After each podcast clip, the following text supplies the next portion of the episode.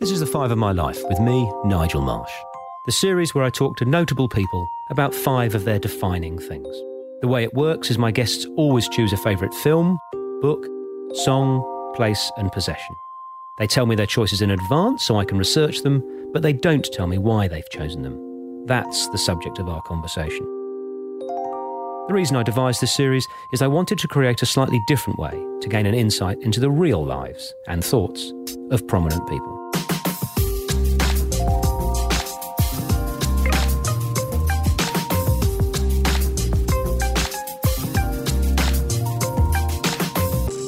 Silvia Colloca is an impossible woman to pigeonhole. Every bit as warm and vivacious in person as she is on screen. I loved hearing the stories of her choices, whether it be a surprising reunion with a long lost relative, her hot brother marrying her best friend, or the family's beloved Christmas traditions. It was a delight to learn more of the person behind the celebrity chef persona. Silvia, welcome to Five of My Life. Thanks for having me. Now, you have a famously diverse career opera singer, actress, TV presenter, but I want to start by congratulating you and thanking you for all those fabulous cookbooks. Oh, well, thank you for saying that. There's five of them now. Oh, amazing. I have been fed many, many, many gorgeous meals uh, courtesy of you. And uh, the latest one that I've seen, Simple Italian, uh, might even get me to cook. I love to hear that because that's the sort of the, the, the, the theme of the book is that anyone can cook it's just a bunch of ingredients, put them together in a pan, and boom, you've got a meal. Well, well, you are a genius. If you get me to do it, which you might, then you are a genius. And I just think I'd it's. I'd love a... to claim that. now, we're going to start on Five My Life, as is traditional, with your film. And I am so glad that you chose this. You chose the musical adaptation, the 1970 musical adaptation of Charles Dickens's 1843 book, A Christmas Carol which in fact uh, was called Scrooge in the adaptation. And the poster said, "What the Dickens have they done with Scrooge?" I know. I mean, what's not to love about that? Um, there's there's a beautiful story behind this. I mean, um, 1970, uh, which was the release date, predates me, but I discovered this film in the 80s when I was little, and. Um, my uncle, who was a movie buff, found a, a, vid- a t- videotape back then and he said, "Oh, this movie, you know, Albert Finney is a great actor, and Alec Guinness from Star Wars is in it." And so we watched it not at Christmas time. I think it was must have been like July, and I was just blown away. And I watched it with him and my mom. And there was music, and Albert Finney gave like the performance of a lifetime playing Ebenezer Scrooge. And I was really uh, that young that I actually didn't even know that there was a novel of A Christmas Carol, and which I discovered since, obviously. but what happened was that we loved that film so much that from that day onwards, every Christmas Eve, so I'm talking about from, I would say maybe it was 1983 when I first watched it.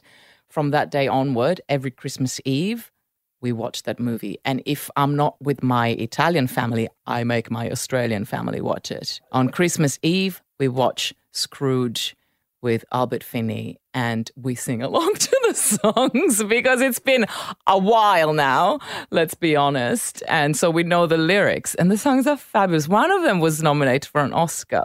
It, it's it's so lovely hearing you talk about that because I, I, watched it in your honour. I hadn't seen it before. Did you really? You, well, of course. I, I, that's what I do all oh the time. Oh my gosh, but I'm so excited. Went back into the house. And poor old Eve, my, my youngest uh, daughter, I was dancing around singing because it's. Thank it's, you very much. thank you very much. It's, it, it's so joyous. It and, is joyous. And, and Albert Finney, who is a beautiful man, but in that film, he's he is Scrooge. It, the makeup, because it, it was shot in 1970s. I think it was a BBC production.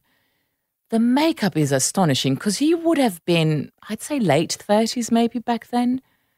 Really dashing because obviously you go back in time and you see him as a young man and you go like, oh my goodness, what have they done? And the makeup is so flawless and the, the cameras really come close. And, you know, these days you can see a really bad makeup job on digital cameras and wig lines and you go like, okay, I've disengaged. Mm-mm where there you believe that the actor is that old. And then the, the cameos of the ghost of Christmas past, the ghost of Christmas present, who chews up the scenery with his personality and the milk of human kindness. Please give me a gallon of that.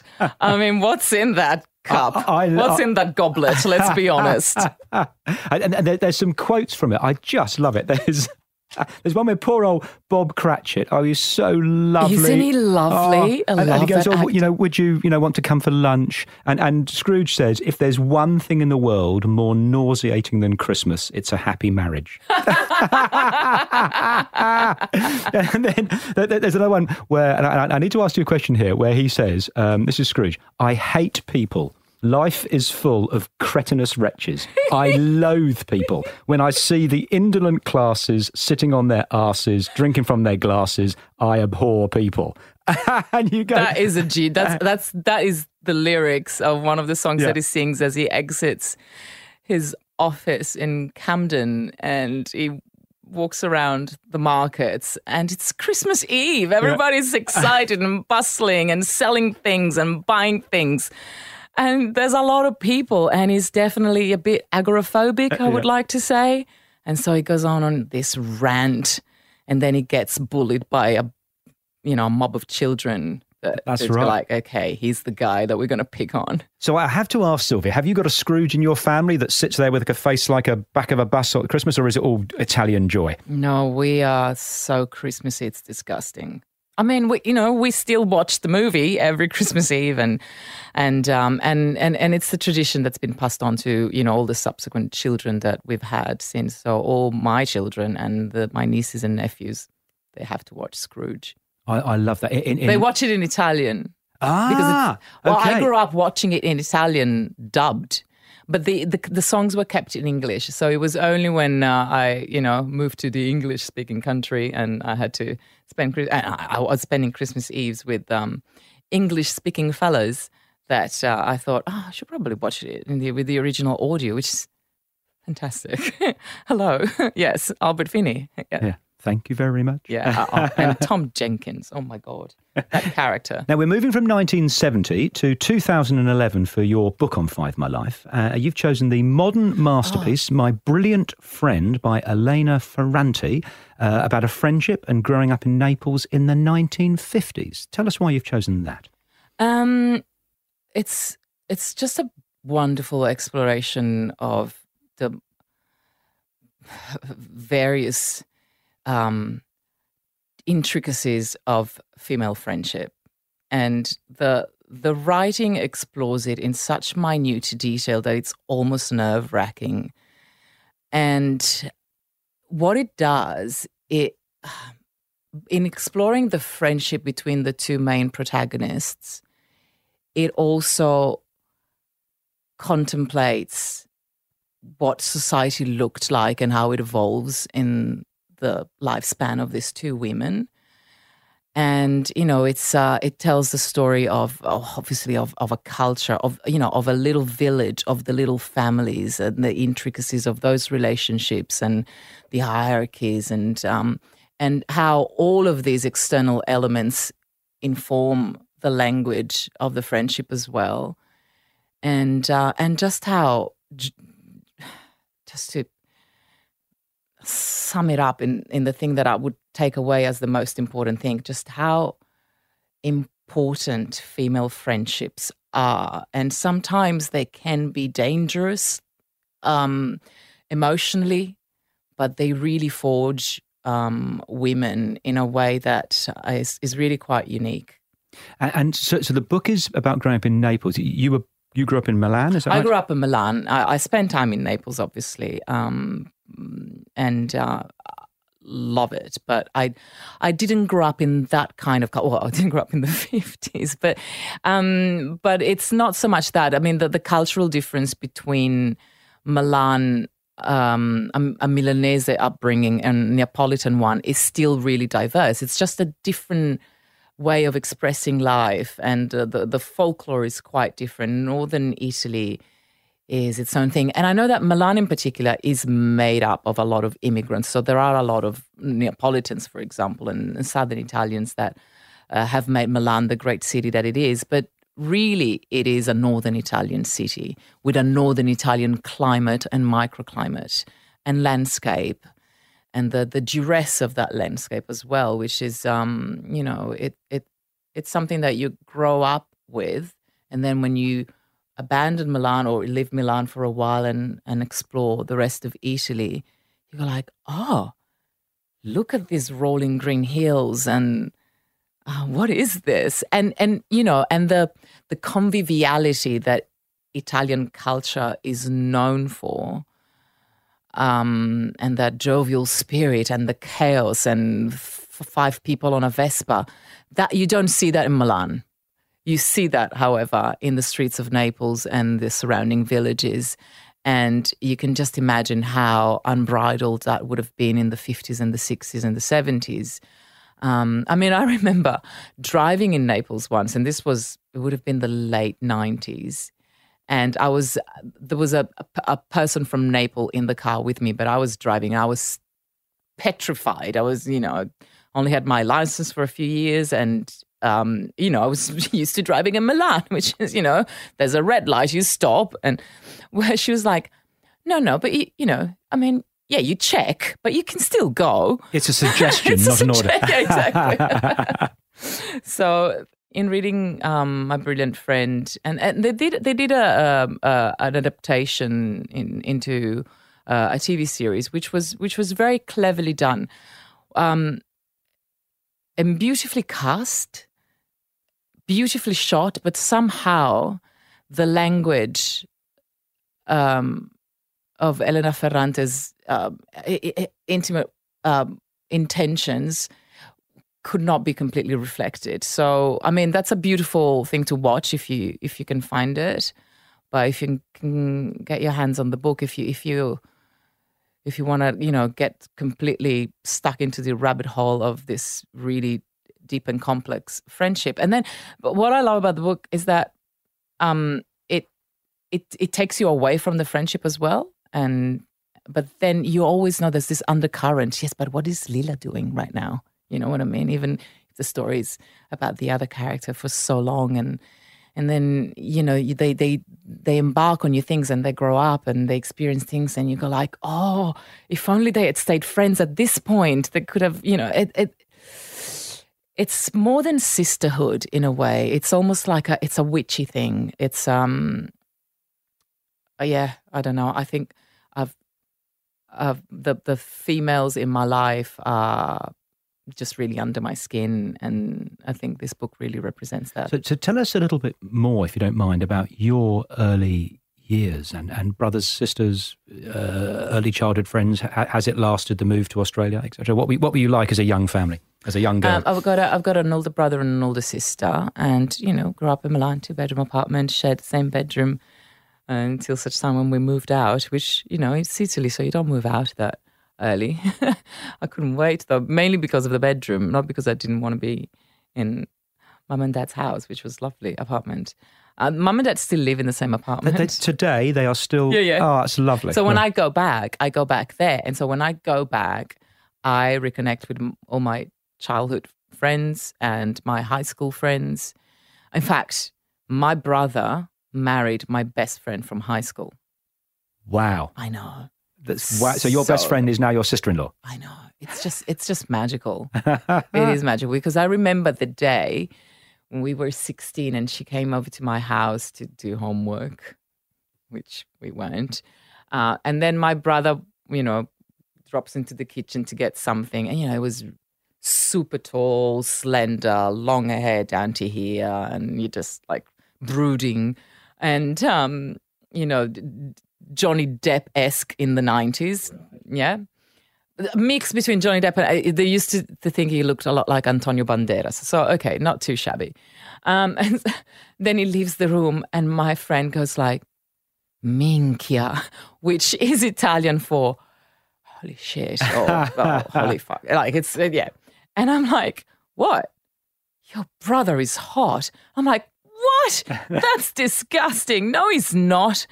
And clearly he was, and but you know, he didn't have time for her because he was older and hot, clearly. And so then, cut to 13 years later, I get married, I invited to my wedding, and my brother is there, and they're both single, and they have not left each other's side since. Oh, that's lovely. I know. That's lovely. So when I celebrate my wedding anniversary, they also celebrate. now I have to ask you: um, Do you know the story about uh, Elena Ferrante? well, that that we don't really know the identity Yes. of. I love that, It's- and you know what? I don't care. I don't want to know. Was, was, so from the from the year 1991 to 2016, it was a complete secret Mm. who she or he was. And then a journalist, you know, spent his life trying to uncover and found out that she was a translator in the publishing house called Anita Raja and blew the gaff, um, which was a real shame. I and, think so too. And Anita was really pissed off. Fair So enough. That makes me want to ask you um, how do you balance and what's your view on um, the, the the intersection between personal and public? So so you you you. I mean, you're very, very successful in a whole host of fields, and, and you've got a, a lovely family, and blah blah blah. And where does you blur the line? And are you happy with it? Unhappy with it? Is it difficult or easy?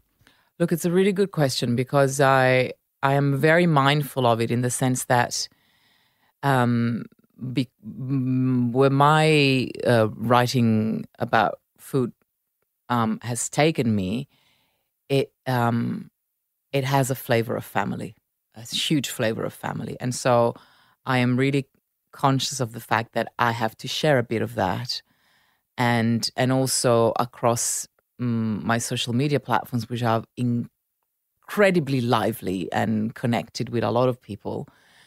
That seems to be the content that really unifies the people that want to spend, you know, 15 seconds with me on Instagram.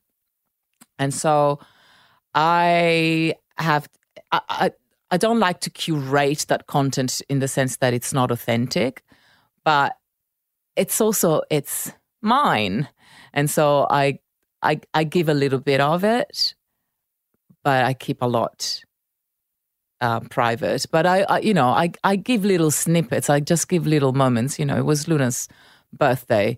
I did gush on on Instagram, and it was just beautiful to receive all this love for her because you know over the years, people that that uh, invest in following someone, they they know that she was born, and then when she turned one, and they love to participate, and I am really touched by it. You know, um, it really adds a lot of um, value to my life, but um, I don't, I don't, I don't know if um, I could overshare. To be to be perfectly honest, yeah. Yeah, it's I in- try to keep my personal like love relationship a bit more private. Ah, okay, that- that's interesting. So, so in terms of sharing your family, if it is It's the Uh, kids yeah, uh, interesting, but, and the but- but- dog. but, not but not uh, uh, not any significant romantic partner that you might have. I just, I just, yeah, I think that stuff. Um, I look, it very, very sel- seldomly. I, I do do that because I know it's, you know, it, it's important uh, to other people. But I just, I always feel like, oh no, this is mine. Yeah, you got you've got to hold. Well, you haven't got to, but it, it, it in many cases it's good to hold something back. Mm.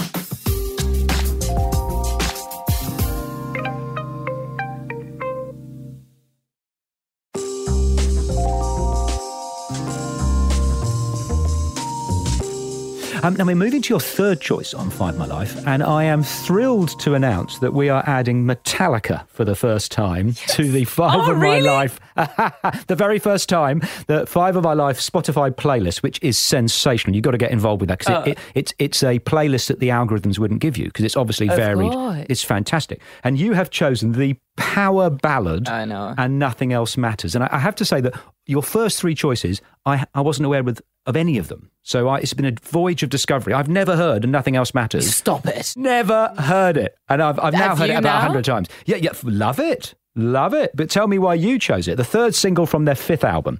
Okay. Uh, well, obviously, there's a burning love for the band that um, um, compelled me to. You're a metalhead. You don't look like I one. I know. I know. At heart, Right. exactly. Um, I just, um, I, I think the song came out. I was, I was in high school. Must have been, I don't know, 92, 93. That album came out, and everybody at my school talked about was the Black Album. Every single song in that album was unbelievable. And, you know, we had Walkmans, like, you know, with the CD, we, you know, it was the 90s, but, you know, in between lessons or during philosophy lessons, we'd be listening to Enter Sandman or The Unforgiven. And then, you know, track five or track six is this long, foreboding E minor arpeggio that then opens up onto this baritone voice that just it just kills me. I can't even speak about it without getting goosebumps. Um, James Hetfield is um, the lead singer and the rhythm guitarist, and he he, he wrote the song, and he, he didn't even think he was ever going to publish it. He just wrote the song while he was on tour with the band, and it was a bit like, oh, I'm a bit over all of this.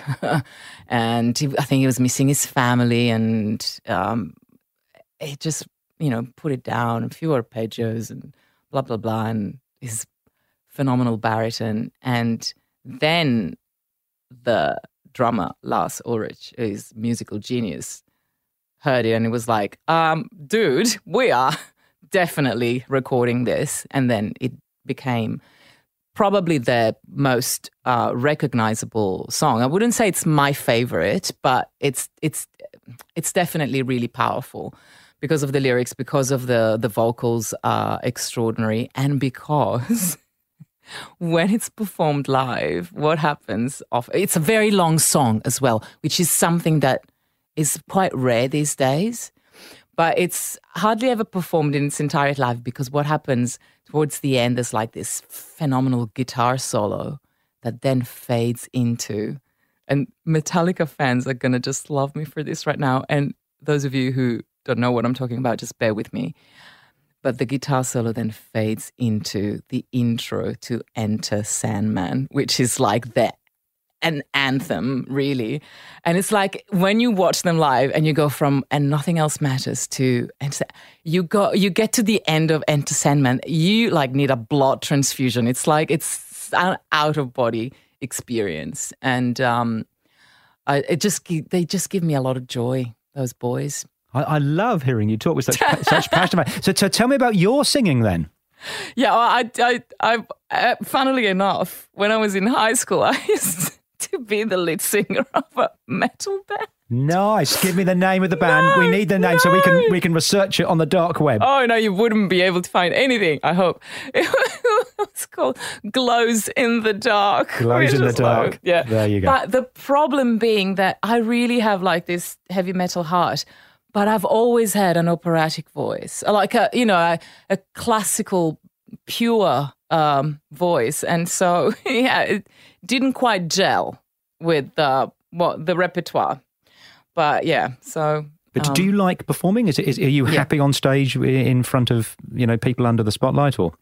I am. It's it's equally um, elating and completely nerve wracking. It's a combination of the two things that I cannot compare with anything else, and it's um uh, it's it's it's quite addictive in the sense that um, you know 99% of the time then the adrenaline kicks in and it makes you perform in the way that you you know you've you're trained for.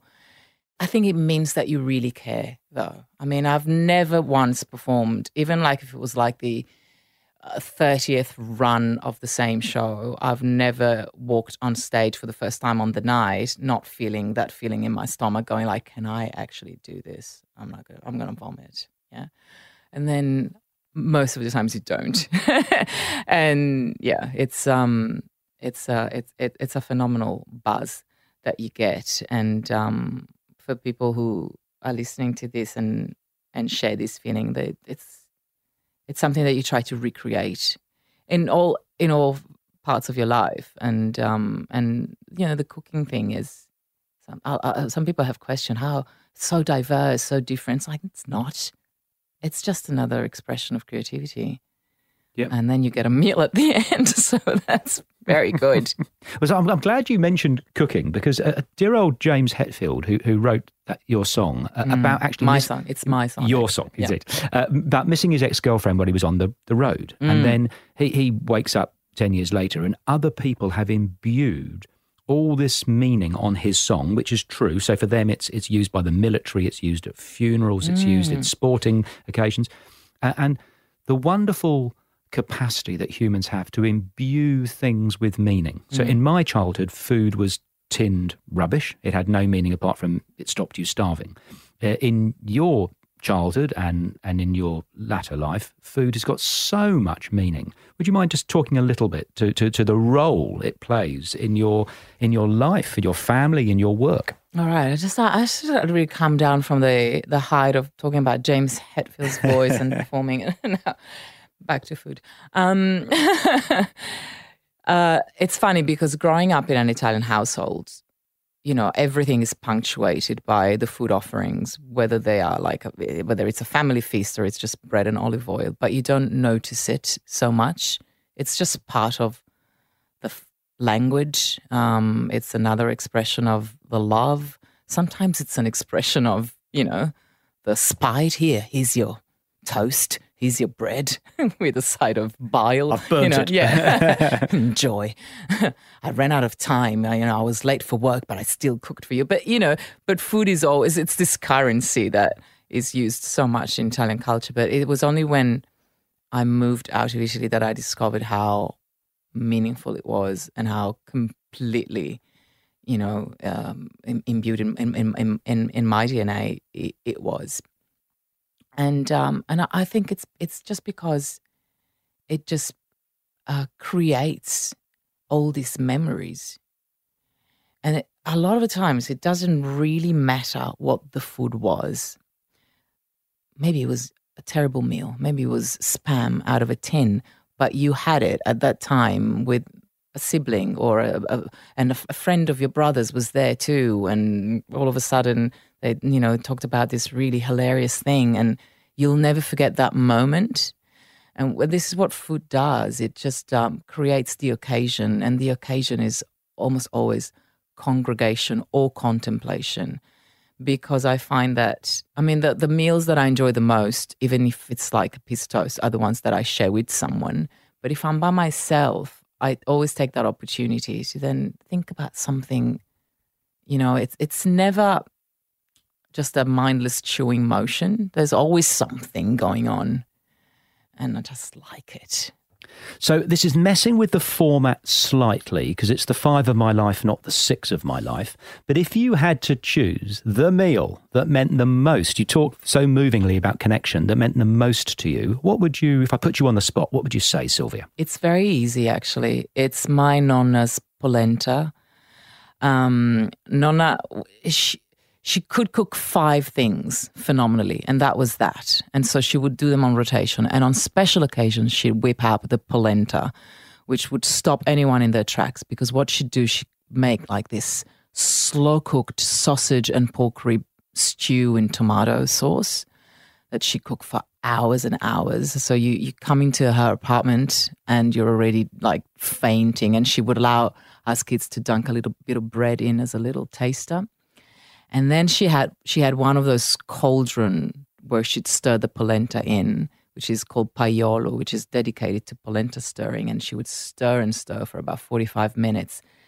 She was a tiny woman, but she had muscle power. And then, and she used to do, I don't know why, my nonno or even like my dad, they wouldn't help her. She, I, I got vivid memories of my nonna picking up this giant cauldron and pouring the scalding hot polenta onto a massive wooden board, leveling it, leveling it slightly with a wooden spoon, and then she'd tumble the sauce on top. And then that's when the guys would carry the board to the middle of the table. We had no cutlery, we just had forks. And we'd just carve out our portion. And if you wanted some parmesan, you could have some parmesan.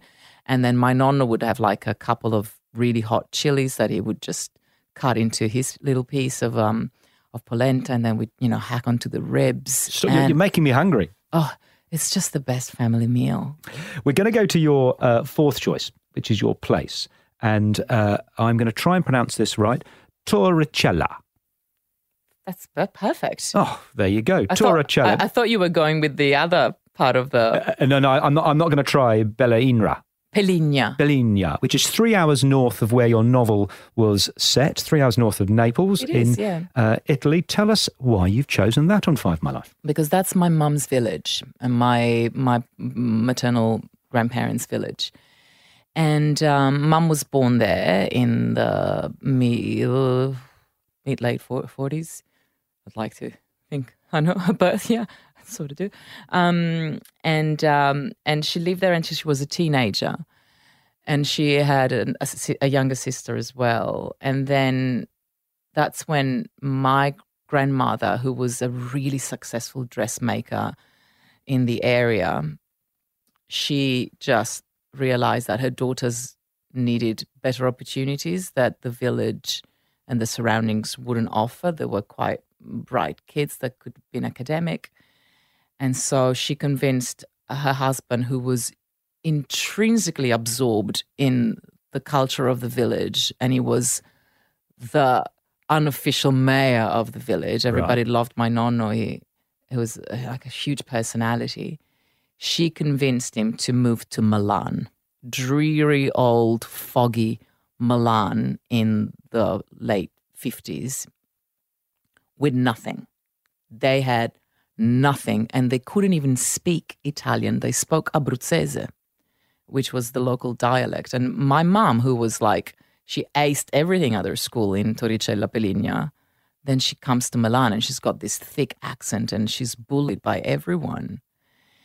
And um, and so that's the village that then they always return to for the summer holidays.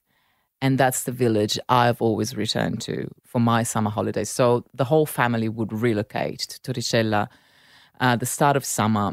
And the miraculous thing that would happen is that we would see my nonno, my nonno's like complexion, like the gray, the Milan gray hue would just be replaced by this really happy, glowy, cheeky, rosy uh, new glow, and um, and that would reflect, you know, his inner state, and um, and it, it, it, it's always been so beautiful, you know, even uh, you know, as a child, as a teenager, and as a grown up.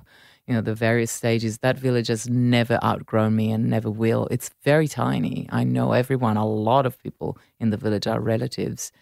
Um, and it's just a safe, safe place. It's beautiful from the pictures that It I. is uh, just gorgeous. Although a, a bit of a sad um, Second World War history. Oh gosh, yes, it was. It was. It was um, bombed to pieces. In fact, my uh, grandpa's sister Adele, she she died during the bombing of um, of a village nearby, and she had five children, three of whom died with her. And um, the two surviving children then, um, one of them migrated to Australia, and I have now found my second cousins Oh, fantastic. W- I. Where? Where? in Auburn. I know, and they're in my new show, Cook Like an Italian. Oh, that's I know. gorgeous. It's just it's it's just beautiful, beautiful. Because when I saw them, it was like there was this moment. Okay, so my mum told me that when I you know moved to Australia, it's like I think we've got cousins in Australia, and she told me the story. So I just I put a call out on Facebook as you do. My first TV show had just come out, Made in Italy, and it was shot in that village, Torricella. So I said, This is a long shot, but I think I've got relatives in Australia. And I briefly gave the gist of the story. Within 15 minutes, someone sent me a message saying, I think I know your cousin. And then I had a book launch few weeks later, and there was a you know a line of people with the books for the signing. And then it's this woman, and I said, "What's your name?" And she said, "Adele." And then I look up, and I'm like, "Oh!" And it, I knew it was my cousin. Oh, that's I lovely. just knew. She just gave me that look, like that Abruzzese stare, and we, it was just so powerful, so phenomenal. That's a gorgeous story. Thank you. Fantastic. Um, we come on to the, your fifth choice on Five My Life, which is often my favourite because guests tend to get a bit more personal, uh, and I think you might as well because you've chosen a necklace given by your late aunt. Tell us about that, Silvia. So my late aunt um, was my mum's middle sister. Then when my my mm, my mum and her family relocated to Milan, my nonno and nonna then had another daughter. So they had three daughters, two of which were born in the village. Um, middle sister Rita, um, she, you know, we all grew up together in Milan in close proximity of each other. Um, she died really young, uh, really unfairly and in suffering, and um, and that was um, ten years ago now, eleven years ago now, and um, she was the kind of person that you you know you catch up and you say, "Oh, Zia, that's a really nice necklace," and she'll just take it off and give it to you. And she did that with so many things that like, I love that bag. like, so I stopped saying that I like things that she had because uh, I, you know, it was like it made me very self conscious that she would just give it to me. Um, but that's uh, that was just her way to to show love and and um and I don't know. It's um I think you know when someone that is so crucial in in in your upbringing and in the in the structure of your family when they're taken away. Uh, look at any age obviously there's there's it's never easy even when they're really old. But when they're young and then she she had grown children but they hadn't you know they hadn't had their babies yet. So she missed out on all this stuff that then my mum now gets to enjoy with her grandchildren and my other auntie gets to enjoy. And and it's like this like this it's been you know 11 years and there's still a bit of residual anger that it was just not fair. Uh, and what what happened, if you don't mind me asking? she she was diagnosed with breast cancer when she was in her 40s and um and then it returned a few times. And then by the time she was in her mid 50s it got to her liver and her body was so debilitated by all the chemotherapies she had gone through and the radiotherapy and it just shut down Mm. we were so used to her fighting it off that when it happened again, it was like, oh yeah, she, she's gonna be all right. And she, you know, she's like, she was one one of those Italian proud lionesses, right? She's gonna be fine. So it was like this really shock and like, okay, mortality is a thing. We're not invincible. Yeah, you never know which bullet's got your name on it. Uh, Gosh. Um, there's one trick question on Five of My Life, ooh, Uh, I, didn't know that. which is who would you like to hear on Five of My Life next and why? Oh, gosh. Okay, just give me a second here. Because I can't pick James Hetfield, can I? Um, It could, it could be James Hatfield. it Hetfield could if you be want. James Hetfield. I wonder if he knows that he wrote a song for me. Um, um, I'll give you one. It's a goodie. I'd like to hear Richard Roxburgh. Richard Roxburgh. He's, uh, he's an actor, Okay. director. Is this the um, is this the Rake man? He is, yes, yes. The I've met, I've met him a few times. You quite met him a few times. Yeah, he's quite okay. nice. But might you be able to put me in touch with someone who might have I'll, his number? I'll get his people to get to your people. I love it. Uh, Silvia, this has been an absolute joy uh, talking to you. I, I really, really uh, have loved hearing about your choices. I think your books are fabulous, and I am going to continue to persevere with Simple Italian. And the next time we meet, I might make you some toast. Thank you. I will appreciate it and we'll create a special moment. Thank you so much, Silvia. The Five of My Life was presented by me, Nigel Marsh. Producer, Alex Mitchell. Sound production and theme music by Darcy Thompson and Matt Nicholish.